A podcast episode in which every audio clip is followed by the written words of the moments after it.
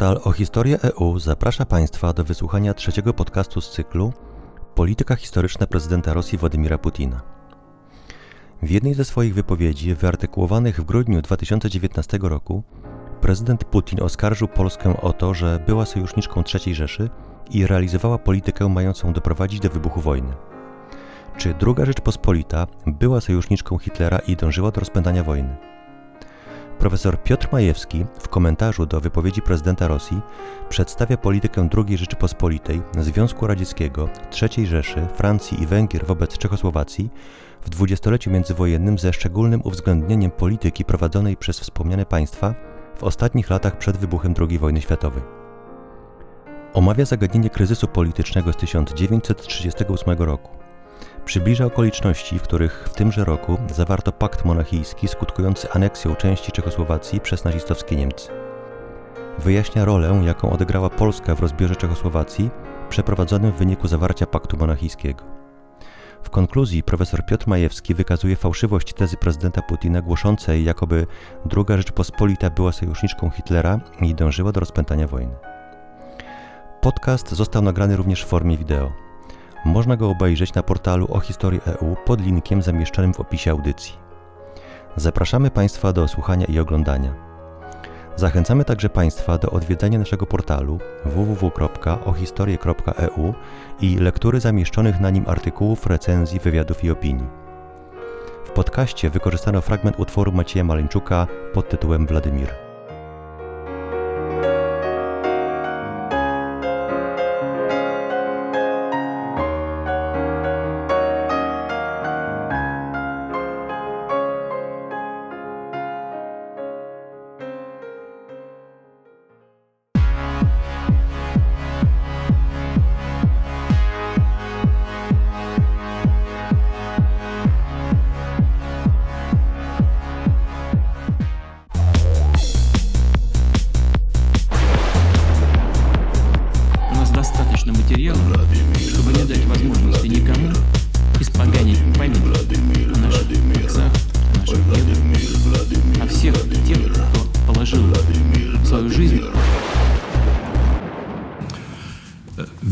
Swoich wypowiedzi Władimir Putin zarzucił Polsce współodpowiedzialność za wybuch II wojny światowej i stwierdził, że w 1938 roku była ona sojuszniczką Hitlera. Jednak z polską współodpowiedzialnością jest trochę tak jak z dowcipem Radia Erewań o samochodach, które rozdawane są na Placu Czerwonym. Po pierwsze nie samochody, tylko rowery, po drugie nie na Placu Czerwonym, tylko w pobliżu dworca warszawskiego, a po trzecie nie są rozdawane, lecz tam je kradną. Zacznijmy od przypomnienia podstawowych faktów o kryzysie 1938 roku. Centrum i niejako przyczyną tego kryzysu była Czechosłowacja. Państwo, które powstało w 1918 roku w efekcie traktatu wersalskiego i innych traktatów, które podpisano na konferencji paryskiej, i było sojusznikiem głównego architekta tego ładu pokojowego, czyli Francji. W 1938 roku w Czechosłowacji e, wybuchł kryzys, który narastał już od kilku lat, związany z mniejszością niemiecką zamieszkującą to państwo, tak zwanymi Niemcami sudeckimi, którzy domagali się autonomii, a później również prawa zadecydowania o własnym losie, czy będą mogli przyłączyć się do sąsiednich e, nazistowskich Niemiec. Oczywiście władze czechosłowackie starały się do takiego scenariusza nie dopuścić, bo oznaczało to dekompozycję i osłabienie e, państwa. Mniejszość niemiecka w Czechosłowacji z kolei, owi Niemcy sudeccy, co najmniej od 1900 1935 roku byli dość wyraźnie sterowani z Berlina, e, inspirowani przez e, niemiecką propagandę, ale również e, od pewnego już czasu bezpośrednio zadaniowani przez Hitlera i innych nazistowskich polityków, co mają robić, aby doprowadzić do eskalacji kryzysu. Tak się zresztą w 1938 roku stało. Sojusznikami Czechosłowacji byli, były wówczas nie tylko Francja, o której wspomniałem, ale również Związek Radziecki. Od 1935 roku państwo to miało układy sojusznicze z Czechosłowacją i właśnie z Francją oraz państwa Małej Entente, czyli Jugosławia i Rumunia. Jeśli chodzi o te dwa ostatnie państwa, ze z Czechosłowacją łączył je jednak dość szczególny system zależności. Mianowicie były one zobowiązane przyjść z pomocą Czechosłowacji tylko wówczas, gdyby napadły na nią Węgry.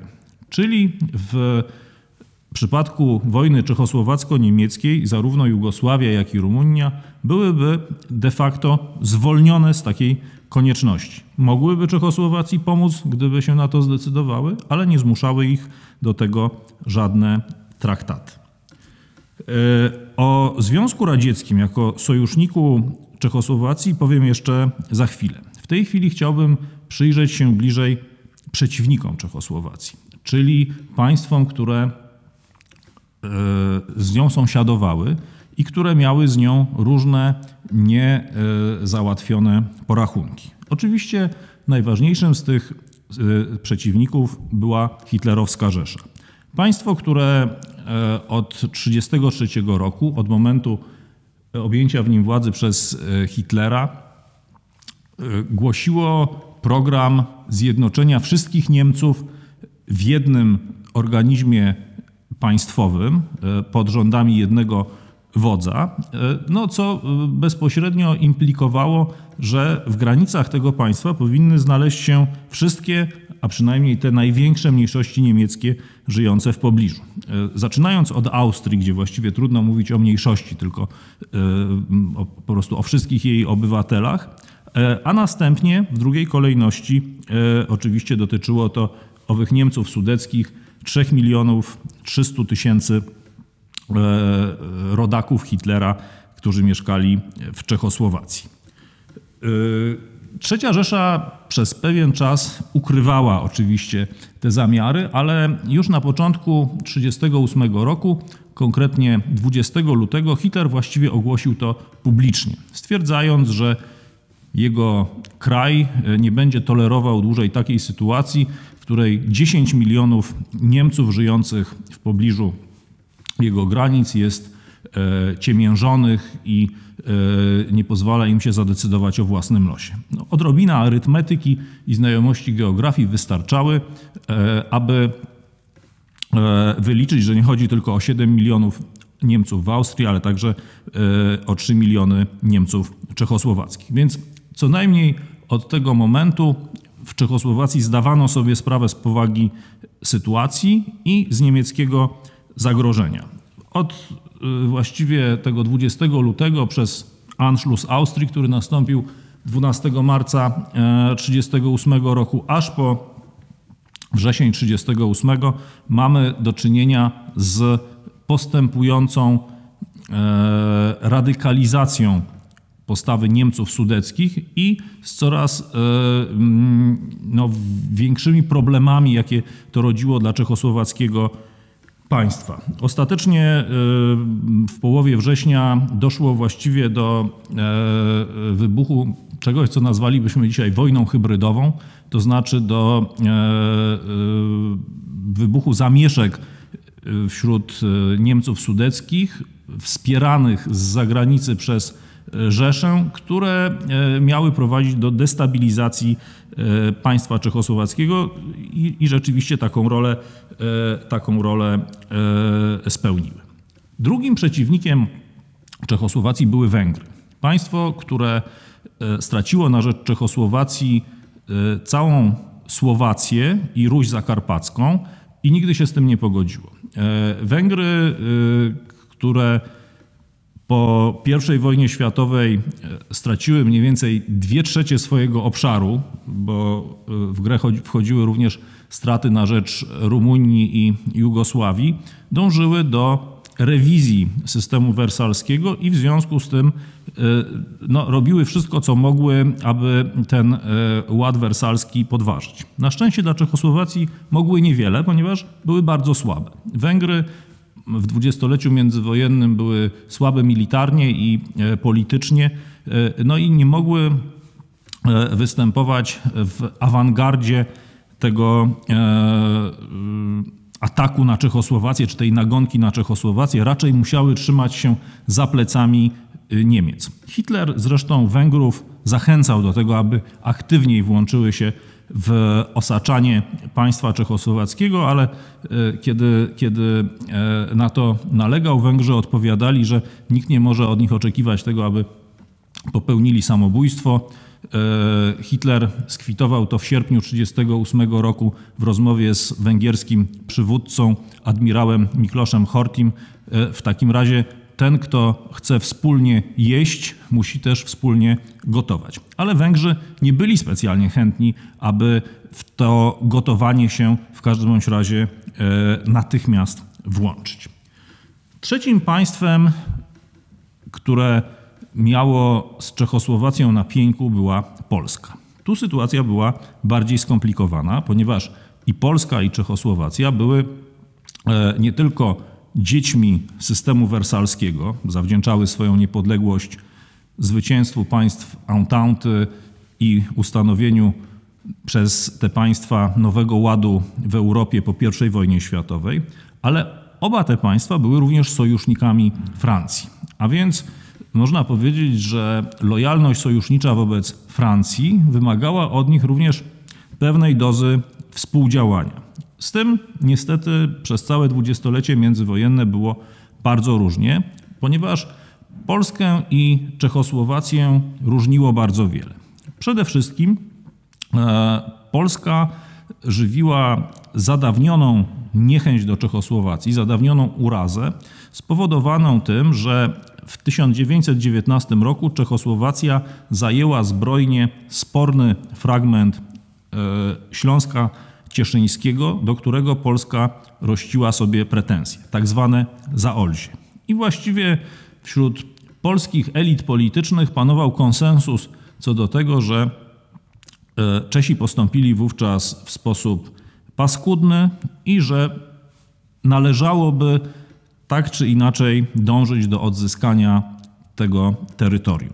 Na dodatek Polska i Czechosłowacja dość wyraźnie rywalizowały o pozycję w Europie Środkowej i Wschodniej, zwłaszcza w Europie Środkowej, e, trochę na zasadzie tego, które z tych państw będzie e, bliższym i ważniejszym sojusznikiem Francji. E, te negatywne zjawiska w stosunkach pomiędzy obydwoma państwami nasiliły się po dojściu do władzy Piłsudczyków, czyli po e, zamachu majowym 1926 roku, a zwłaszcza po roku 1932, kiedy ministrem spraw zagranicznych Polski został Józef Beck. Od tego momentu na stosunki polsko-czechosłowackie zaczęła wpływać również osobista rywalizacja pomiędzy Beckiem a e, czechosłowackim ministrem spraw zagranicznych, a później prezydentem Edwardem Beneszem. Obaj panowie bardzo się nie lubili, e, nie szczędzili sobie nawzajem złośliwości no, we wspomnieniach i w wypowiedziach do osób trzecich e, i reprezentowali zupełnie różne wizje polityki międzynarodowej. O ile Beck stawiał, tak jak zresztą jego mistrz Piłsudski, stawiał na politykę stosunków bilateralnych, na załatwianie spraw w relacjach jeden do jednego, o tyle Benesz e, był wiernym zwolennikiem polityki bezpieczeństwa zbiorowego, wierzył w Ligę Narodów, no i e, uważał, że Czechosłowacja jako wzorowe państwo demokratyczne, czego nie można było powiedzieć o Polsce tamtego okresu, e, będzie takim ulubionym sojusznikiem państw zachodnich, któremu w razie czego pomogą. E, w tym konglomeracie różnych spraw, które składały się na stosunki polsko-czechosłowackie, bardzo istotną rolę odgrywał również Sojusz Czechosłowacko-Radziecki z 1935 roku. Dlaczego? Dlatego, że e, Czechosłowacja i Związek Radziecki nie graniczyły bezpośrednio. Czyli, aby przyjść z pomocą Czechosłowacji, Związek Radziecki musiał wysłać Armię Czerwoną przez terytoria innych państw. Mogła to być albo Rumunia, i to była droga dłuższa i bardziej skomplikowana, albo Polska, której województwa południowo-wschodnie takim szerokim klinem rozdzielały Czechosłowację i Związek Radziecki. Oczywiście w Polsce nikt nie życzył sobie takiej sytuacji, bo y, wiedziano, czy też przypuszczano y, z wielką dozą prawdopodobieństwa, że Armia Czerwona, która wkroczy na terytorium Polski, idąc z odsieczą Czechosłowacji, już z tej Polski się nigdy nie wycofa. A więc dla Polski sojusz czechosłowacko-radziecki był bardzo podejrzany. Z kolei z czechosłowackiego punktu widzenia bardzo złym wydarzeniem, e, na które w Pradze patrzono podejrzliwie, równie podejrzliwie jak w Warszawie na sojusz e, czechosłowacko-radziecki, była polsko-niemiecka deklaracja o niestosowaniu przemocy z 1934 roku. Uważano bowiem nad Wełtawą, że jest to zapowiedź znacznie bliższej współpracy czechosłowacko-niemieckiej, a być może, że temu, tej deklaracji towarzyszy tajny protokół, który przewiduje współpracę wojskową obydwu państw, na przykład przeciwko Czechosłowacji. To oczywiście nie było prawdą, jak, jak, jak dziś doskonale wiemy, ale niewątpliwie prowadziło to do pogorszenia stosunków e, polsko-czechosłowackich. W 1938 roku, kiedy Niemcy zaczęły coraz bardziej naciskać na Czechosłowację, coraz bardziej ją osaczać, Polska odegrała e, również istotną rolę. Nie była jednak sojuszniczką III Rzeszy. Polska nigdy nie zawarła z III Rzeszą żadnego układu, który przewidywałby wspólne działanie na rzecz dezintegracji, czy też tym bardziej e, militarnego zniszczenia Czechosłowacji. Polska raczej starała się naśladować e, niemiecką presję na Czechosłowację w tym sensie, iż dążyła ona do uzyskania dla mniejszości polskiej żyjącej w Czechosłowacji tych samych koncesji, które przyznane zostaną Niemcom sudeckim. To oczywiście z czechosłowackiego punktu widzenia nie było niczym sympatycznym, no bo e, w efekcie takiej polityki Czesi e, czy też Czechosłowacy mieli przeciwko sobie wspólny front e, mniejszości niemieckiej, węgierskiej, która postępowała tak samo, oraz polskiej. Czy jednak oznacza to, że Polska dążyła do wybuchu wojny w 1938 roku? Otóż nie. Polski minister spraw zagranicznych Józef Beck, który był, e, no można powiedzieć, wyłącznym architektem e, ówczesnej polityki zagranicznej państwa polskiego, zakładał bowiem, że Czechosłowacja w 1938 roku nie będzie się bronić. Zakładał, że pod naciskiem, pod naporem niemieckim państwo to po prostu skapituluje co e, wpisywało się, można powiedzieć, w dość rozpowszechniony wówczas w Polsce i niewątpliwie wyznawany przez samego Beka negatywny stereotyp e, narodowy Czechów jako ludzi tchórzliwych, nieskorych do tego, aby bronić własnego honoru. Było to, jak wszystkie takie e, stereotypy, oczywiście dość niesprawiedliwe uproszczenie, ponieważ Czesi gdyby przeprowadzić e, badania opinii publicznej, e, niewątpliwie by wypowiedzieli się w 1938 roku za tym, żeby swojego państwa bronić. E, ulica była praska i w innych wielkich miastach była zdecydowanie przeciwko jakiejkolwiek kapitulacji. No ale tak to już, je, tak to już jest z tymi stereotypami narodowymi, że one żyją swoim życiem i są odporne na to, co się tak naprawdę, tak naprawdę dzieje.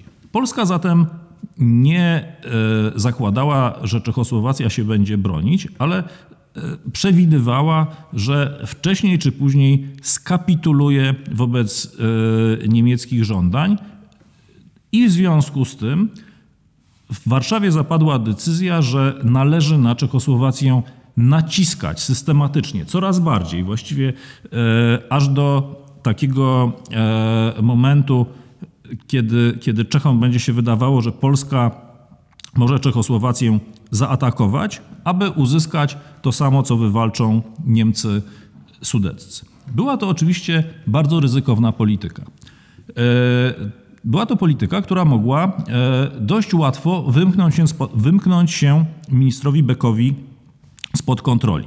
Istniało niewątpliwie ryzyko, że gdyby Czechosłowacja w pewnym momencie zdecydowała się stawić Niemcom czoło, czyli gdyby, gdyby e, no po prostu wydarzenia potoczyły się inaczej niż to się stało, a więc wybuchłaby wojna czechosłowacko-niemiecka, Polska mogłaby zaplątać się wbrew swojej woli w ten konflikt po stronie III Rzeszy. I wtedy znalazłaby się tragicznej sytuacji, ponieważ miałaby przeciwko sobie nie tylko Czechosłowację, ale również, nie da się tego wykluczyć, państwa zachodnie, Francję i Wielką Brytanię i również Związek Radziecki. No i w takiej sytuacji Polska, chcąc nie chcąc, stałaby się sojuszniczką III Rzeszy, czyli ziściłby się ten scenariusz, który E, imputuje Władimir Putin.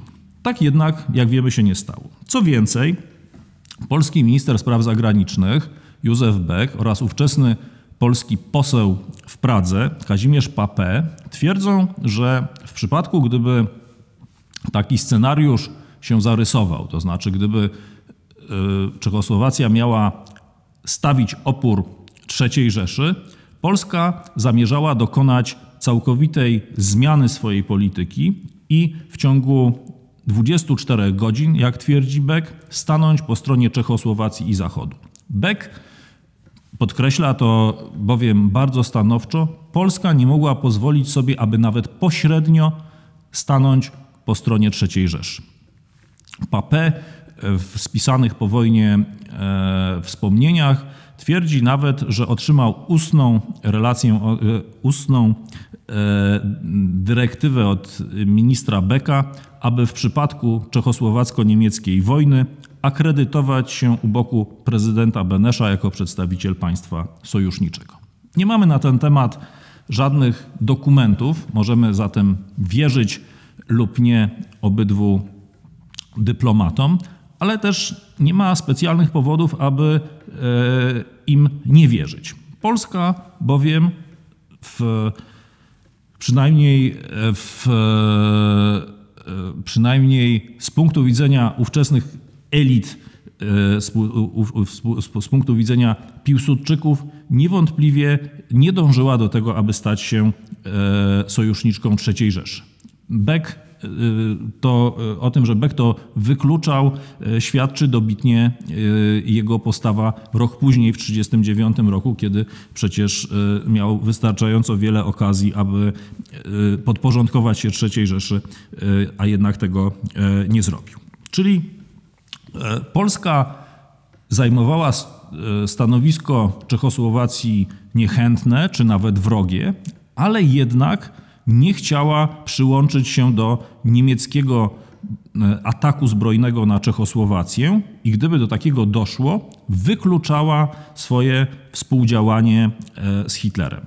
Czy by to się jej udało? Nie wiemy. Istniało niewątpliwie ryzyko, i to obciąża e, ministra Beka, że mogłaby wbrew swojej intencji Polska zaplątać się, tak jak powiedziałem, w taką wojnę i stać się de facto zakładnikiem, zakładniczką III Rzeszy. Dlaczego więc Polska, która nie chciała e, włączyć się w wojnę po stronie III Rzeszy, Po układzie monachijskim 30 września 1938 roku wystosowała do Czechosłowacji ultimatum, w którym groziła wojną w przypadku, gdyby nie zostało jej przekazane właściwie w natychmiastowym trybie owosporne Zaolzie. E, odpowiedź na to pytanie kryje się tak naprawdę w samym charakterze układu monachijskiego. Otóż Polska nie została zaproszona do Monachium. Nie była sygnatariuszką e, podpisanego tam układu. Jej roszczenia wobec Czechosłowacji zostały pominięte. Upominając się o te e, tereny, Polska starała się więc wykorzystać ostatnią szansę e, na ich uzyskanie i niewątpliwie z punktu widzenia Czechów było to wydarzenie E, straszne. E, Czechosłowacja odbierała polskie działania jako wbijanie e, jej noża Tak samo jak Polacy odbierali działania Armii Czerwonej 17 września 1939 roku. Należy jednak zauważyć, że polskie ultimatum zostało wystosowane dopiero wtedy, kiedy stało się całkowicie jasne, że Czechosłowacja dyktat monachijski przyjęła. A więc Polska postępowała, Polska postąpiła w ten sposób dopiero wtedy, kiedy wiedziała, że nie będzie już wielkiej wojny europejskiej i że nie może stać się sojuszniczką Hitlera w tej wojnie. Czy groziła wówczas wojna polsko-czechosłowacka? Tak.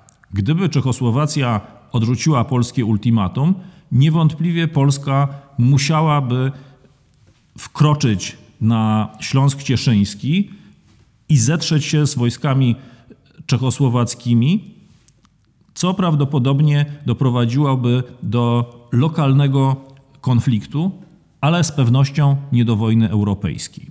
Byłoby to dla Polski e, wizerunkowo bardzo szkodliwe, zapewne miałoby wpływ na e, późniejsze relacje polsko-francuskie i polsko-brytyjskie, ale wciąż nie byłoby to sojuszem z III Rzeszą. Kiedy mówimy o kryzysie 1938 roku, powinniśmy również pamiętać, że również polityka Związku Radzieckiego w tym czasie nie była tak prostolinijna i jednoznaczna, jak przedstawia ją dzisiaj Władimir Putin. E, Związek Radziecki, chociaż występował w roli sojusznika Czechosłowacji, nigdy bowiem nie zadeklarował jednoznacznie, że przyjdzie jej z pomocą militarną, chociaż Czesi wielokrotnie o to pytali. Prezydent Czechosłowacji Edward Benesz rozmawiał na ten temat z radzieckim posłem w Pradze wielokrotnie, za każdym razem jednak otrzymywał albo wymijające odpowiedzi, albo odpowiedzi te były opóźnione tak bardzo, że kiedy nadchodziły, nie miały już dla e, Czechosłowacji kluczowego znaczenia. To znaczy, już było, e, mówiąc, mówiąc e, kolokwialnie, po sprawie.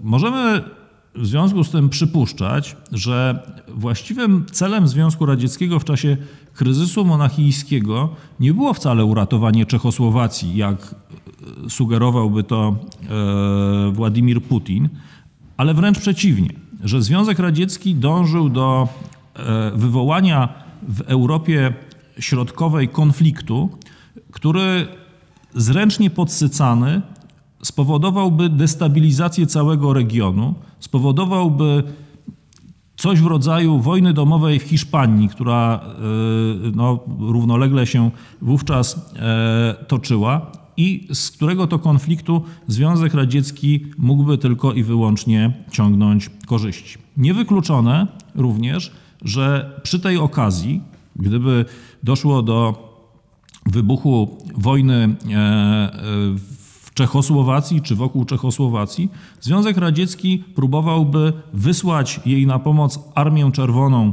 przez terytorium Polski, czym niejako wciągnąłby Polskę do wojny e, czy próbowałby wciągnąć Polskę do wojny przeciwko sobie i przeciwko Czechosłowacji. Tego jednak do końca nie wiemy, ponieważ nie zostały dotychczas ujawnione i być może ich w ogóle nie ma e, protokoły z e, biura politycznego, które by odzwierciedlały rzeczywiste intencje Stalina z tego okresu. Jest jednak bardzo charakterystyczne, że kilka dni po Monachium zastępca radzieckiego komisarza spraw zagranicznych Potiomkin powiedział, że Polska przygotowuje swój czwarty rozbiór. Była to jakby, można powiedzieć, zapowiedź tego, co wydarzyło się rok później e, Najpierw oczywiście 23 sierpnia 1938 roku, gdy podpisany został pakt Ribbentrop-Mołotow, a potem e, już we wrześniu, kiedy e, ten sojusz radziecko-niemiecki został skonsumowany. Podsumujmy zatem. Po pierwsze, Polska nie była sojuszniczką Hitlera w 1938 roku ani kiedykolwiek indziej. Współpracowała taktycznie z III Rzeszą w osaczaniu Czechosłowacji, ale nie zakładała w żadnym momencie przyłączenia się do wojny, gdyby taka wybuchła po stronie hitlerowskich Niemiec. Po drugie, e, nie była zainteresowana destrukcją całego systemu wersalskiego, bo jej istnienie było częścią tego, e, tego systemu, e, ale mogła wplątać się w konflikt, który byłby dla niej zgubny. Po trzecie, Związek Radziecki w 1938 roku e, odegrał co najmniej dwuznaczną rolę. E, z jednej strony namawiając Czechosłowację do oporu wobec hitlerowskich Niemiec, z drugiej strony unikając e, złożenia jej wiążących obietnic w sprawie pomocy militarnej. To wszystko pokazuje, że kryzys 1938 roku nie może być przedstawiany jako polskie e, współuczestnictwo w rozpętywaniu II wojny światowej. Wręcz przeciwnie. Polska wojną w 1938 roku zainteresowana niewątpliwie nie była i e, mimo swojej niechęci wobec Czechosłowacji i e, swojej polityki, która niewątpliwie Czechosłowacji szkodziła, nie dążyła do e, rozpętania wojny europejskiej, bo ta wojna pochłonęłaby ją wraz z Czechosłowacją i to w Warszawie wiedziano.